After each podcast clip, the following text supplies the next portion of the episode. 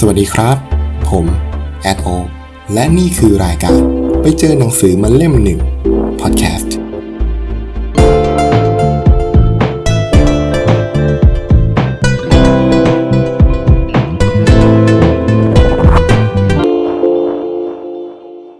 คุณผู้ฟังมีสิ่งที่กลัวไหมครับ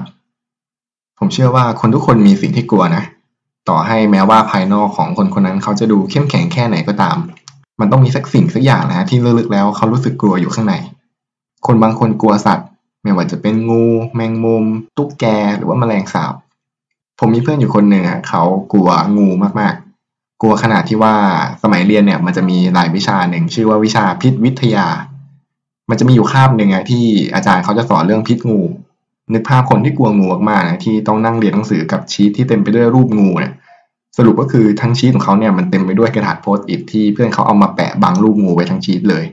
ตอนแรกเนี่ยก็ขำอยู่นะครับ แต่ว่าพอมันนึกว่าเป็นตัวเองขึ้นมาเนี่ยมันก็ขำไม่ออกเหมือนกันนะ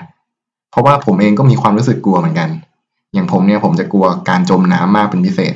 คือเอาง่ายๆว่าแค่เวลามีน้ำมาท่วมหัวท่วมคอเนี่ยผมก็รู้สึกว่ามันไม่โอเคละอาจจะด้วยประสบการณ์ที่ไม่ดีตอนเด็กที่ไปเจอมาด้วยแหละ จะเห็นว่าคนเราเนี่ยไม่จำเป็นต้องกลัวเฉพาะแค่สิ่งมีชีวิตเนาะ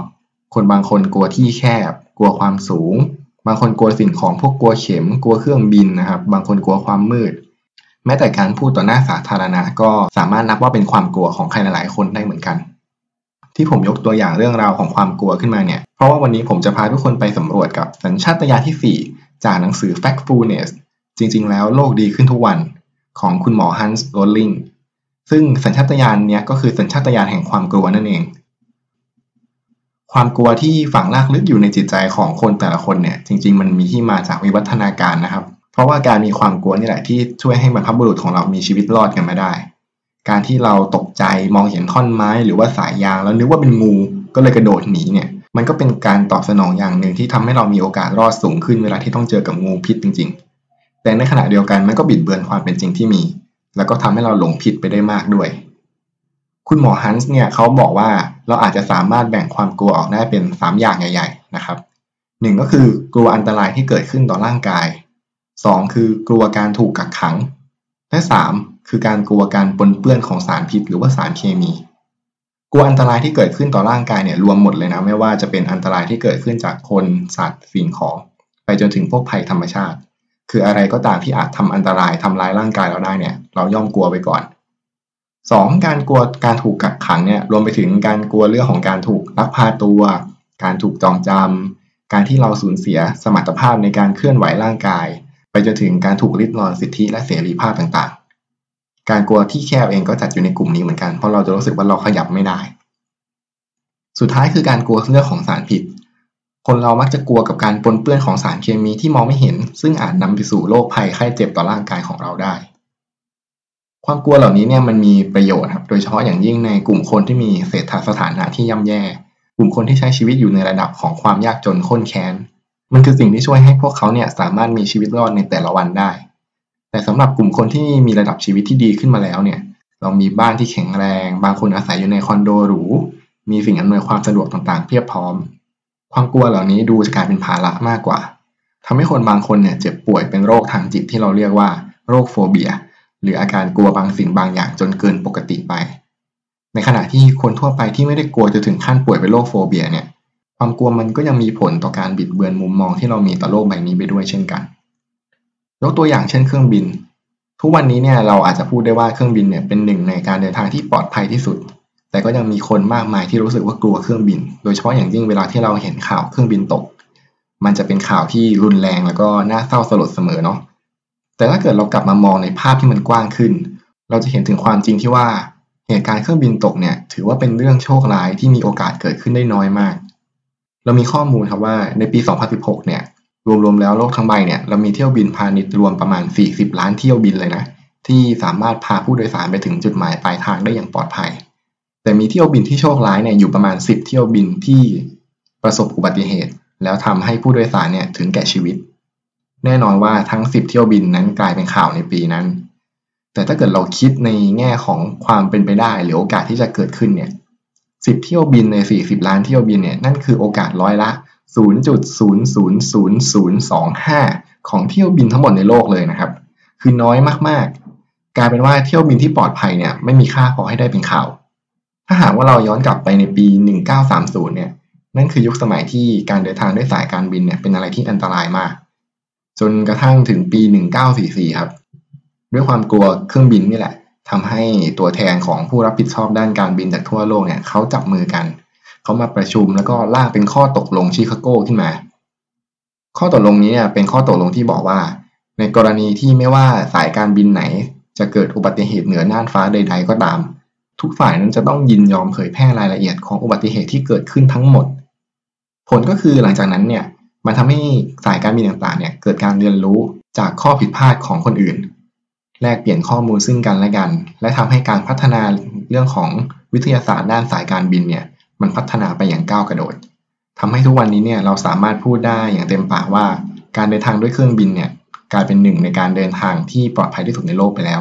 แต่ก็อย่างว่าการเดินทางที่ปลอดภัยไม่มีค่าพอให้เป็นข่าว เราจึงรู้สึกว่าการเดินทางด้วยเครื่องบินเนี่ยเป็นอะไรที่มีความเสี่ยงอยู่ อีกตัวอย่างหนึ่งคือเรื่องของสารเคมีฮะมนุษย์เราเนี่ยกลัวสารเคมีกันชนิดที่เรียกว่าฝังหัวเลย อันนี้เนี่ยเจอกับตัวเองบ่อย ด้วยความที่เราทำงานกับคนไข้นะครับ เรามักจะเจอกับคนไข้ที่เขาไม่ยอมกินยา เพราะว่าเขากลัวว่ายามันเป็นสารเคมี กลัวว่าพอกินมาแล้วเนี่ยมันจะไปทำอันตรายต่อร่างกายไตเขาจะพังตับเขาจะพัง คนไข้เหล่านี้ครับเขาก็จะหนีหมอหนีเภสัชไปหายาต้มยาหม้อหรือว่ายาสมุนไพรอะไรมากิน แต่สิ่งหนึ่งที่พวกเขาไม่รู้ก็คือ ความกลัวสารเคมีจากยาของพวกเขาเนี่ยนำพาพวกเขาไปสู่การใช้สารเคมีในอีกรูปแบบหนึ่ง นั่นก็คือสารเคมีจากธรรมชาติ ซึ่งคนส่วนมากเนี่ยไม่เข้าใจครับว่า การที่สมุนไพรตัวหนึ่งมันสามารถออกฤทธิ์ช่วยรักษาอาการบางอย่างได้เนี่ย เป็นเพราะว่ามันมีองค์ประกอบทางเคมีที่ไปออกฤทธิ์กับร่างกาย หลักการเดียวกันกับยาเป๊ะเลยครับ ที่แย่กว่าด้วยเนี่ยก็คือสารเคมีในพืชหนึ่งใบเนี่ย มันอาจจะมีสารเคมีได้เป็นร้อยเป็นพัน เราเลยไม่มีทางรู้ได้เลยว่า พืชหนึ่งใบที่เรากินเข้าไปเนี่ย สารไหนที่มันจะไปออกฤทธิ์บ้าง สารไหนที่มันดีหรือมันไม่ดี ดังนั้นการกินพืชสมุนไพรมากๆเข้าไป ก็มีสิทธิ์ที่ทำให้ไตพังตับพัง หรือเกิดอันตรายต่อร่างกายได้ไม่ต่างจากยาที่เป็นสารเคมีเลย ที่ต่างกันก็คือโดยปกติแล้วเนี่ยในยา1เม็ดเนี่ยเราก็จะมีการเหมือนกับการควบคุมปริมาณของสารเคมี เช่น ถ้าเราบอกว่านี่เป็นยาที่มีสาร A ก็จะมีแต่สาร A ที่เป็นสารออกฤทธิ์หลักเท่านั้น เอาง่ายคือเราสามารถควบคุมเรื่องของการออกฤทธิ์แล้วก็ควบคุมเรื่องความปลอดภัยได้สูงกว่าการใช้พวกยาสมุนไพรด้วยนะ หรือว่าถ้าเอาตัวอย่างจากในหนังสือเนี่ยคุณหมอฮันส์เขายกตัวอย่างเรื่องของสาร DDT ครับ DDT เนี่ยเป็นสารไล่ยุงที่มีประสิทธิภาพมากที่สุดอันหนึ่งของโลกเลยนะ แล้วก็คุ้มค่าต่อราคามากเพราะว่ามันราคาถูกทำให้นักวิทยาศาสตร์ที่เป็นผู้คิดค้นสาร DDT เนี่ยเขาได้รับรางวัลโนเบลจากการค้นพบสารเคมีชนิดนี้เลย จนกระทั่งเวลา 10 ปีต่อมา ได้เริ่มมีการรายงานถึงการเจือปนของสาร DDT ในธรรมชาติ พบว่ามันมี DDT ในระดับน้อยเนี่ยปนอยู่ในปลาอยู่ในนก แล้วมันก็ทำให้มนุษย์เราเริ่มเกิดความรู้สึกกลัวขึ้นมาว่า สารเคมีพวกนี้เนี่ยมันจะตกมาสู่พวกเราในปลายทางในฐานะของสุดสายของโซ่อาหารเนาะผลก็คือ DDT เนี่ยถูกแบนครับในเวลาต่อมา แบนจากการใช้ไปเลย ประเด็นคือมันยังมีข้อขัดแย้งหนึ่งครับ คือทุกวันนี้เนี่ยเรายังไม่มีตัวเลขของผู้เสียชีวิตจาก DDT เลยนะครับ จากข้อมูลงานวิจัยทางวิทยาศาสตร์ต่างๆเนี่ยทำให้องค์การอนามัยโลกหรือว่า WHO เนี่ยเขาสรุปว่า DDT จัดเป็นสารเคมีที่มีอันตรายน้อยมากต่อมนุษย์ นั่นคือมันเป็นสารเคมีที่มีประโยชน์มากกว่าโทษ ในสถานการณ์ที่เหมาะสม คือถ้าเกิดเราใช้มันโดยมีการควบคุมอย่างดีเนี่ย มันจะก่อให้เกิดประโยชน์ได้มากกว่า ก็มีการแนะนำว่าในกรณีของค่ายผู้ลี้ภัยต่างๆอะไรเงี้ยครับซึ่งมักจะมีปัญหาเรื่องยุงป่า การใช้ DDT เนี่ยเป็นอะไรที่คุ้มค่ามาก แต่แน่นอนว่าคนส่วนใหญ่มองข้ามข้อนี้ไป ผู้นำของประเทศจากทั่วโลกมองข้ามข้อนี้ไป เราเลือกที่จะแบนมันทิ้งไปเลย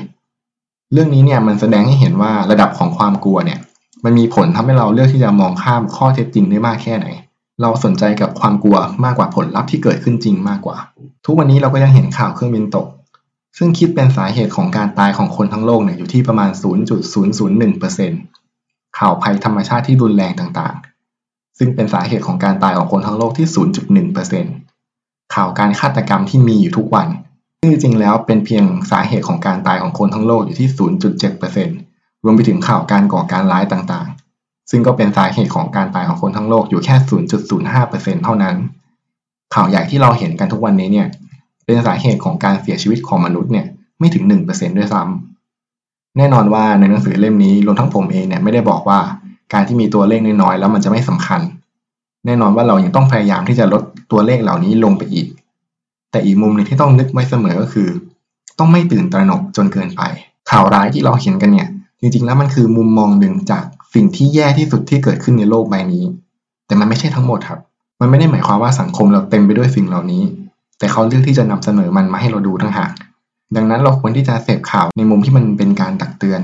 หรือว่านำไปสู่การป้องกันหรือแก้ไข มากกว่าการตื่นตระหนกและหนีปัญหา อย่างเช่น การที่เรากลัวสารเคมีจากยามากเกินไป เราก็เลยเลือกที่จะหนีมัน หนีไปใช้สมุนไพรหรือว่าไปเข้าร่วมกลุ่มกับอะไรที่เขาใช้พวกน้ำปัสสาวะอะไรนั่นกัน สิ่งเหล่านี้นะครับมันอาจจะนำเราไปสู่สิ่งที่อันตรายกว่าก็ได้ ซึ่งเราเนี่ยควรจะกลัวในสิ่งที่มันอันตรายจริง ๆ คุณหมอเขาแนะนำอย่างหนึ่งครับว่า วิธีการที่จะช่วยลด หรือว่าจำกัดสัญชาตญาณของความกลัวเนี่ยในการรับฟังข่าวต่างๆ ได้เนี่ยคือให้เราลองคิดครับว่า โอกาสของข่าวที่เราเห็นเนี่ยมันจะเกิดขึ้นกับตัวเราได้มากแค่ไหนถ้าเหตุการณ์ที่ปรากฏในข่าวเนี่ยมันมีความน่ากลัวมากเลย แต่มันไม่มีโอกาสเกิดขึ้นกับตัวคุณเองเลย สิ่งนั้นเนี่ยเราก็อาจจะที่จะให้ความสำคัญ หรือว่าให้ความสนใจกับมันน้อยลง แล้วหันไปโฟกัสกับอะไรที่มันอันตราย และสามารถเกิดขึ้นกับเราได้จริงๆมากกว่า อย่างเรื่องใกล้ตัวอย่างเช่น อุบัติเหตุจากการขับรถ การไม่สวมหมวกกันน็อกการเมาแล้วขับหรืออะไรอย่างเงี้ยครับ ซึ่งสิ่งเหล่านี้เนี่ยเป็นสิ่งที่มันอันตรายจริง ๆ และเกิดขึ้นเยอะจริง ๆ และเราควรที่จะสนใจหรือว่าให้ความสำคัญกับมัน และทั้งหมดนี้คือเรื่องราวของสัญชาตญาณที่ 4 จากหนังสือ Factfulness จริง ๆ แล้วโลกดีขึ้นทุกวัน อย่าลืมติดตามเรื่องราวของสัญชาตญาณต่อไปได้ใน episode หน้าสำหรับวันนี้ สวัสดีครับ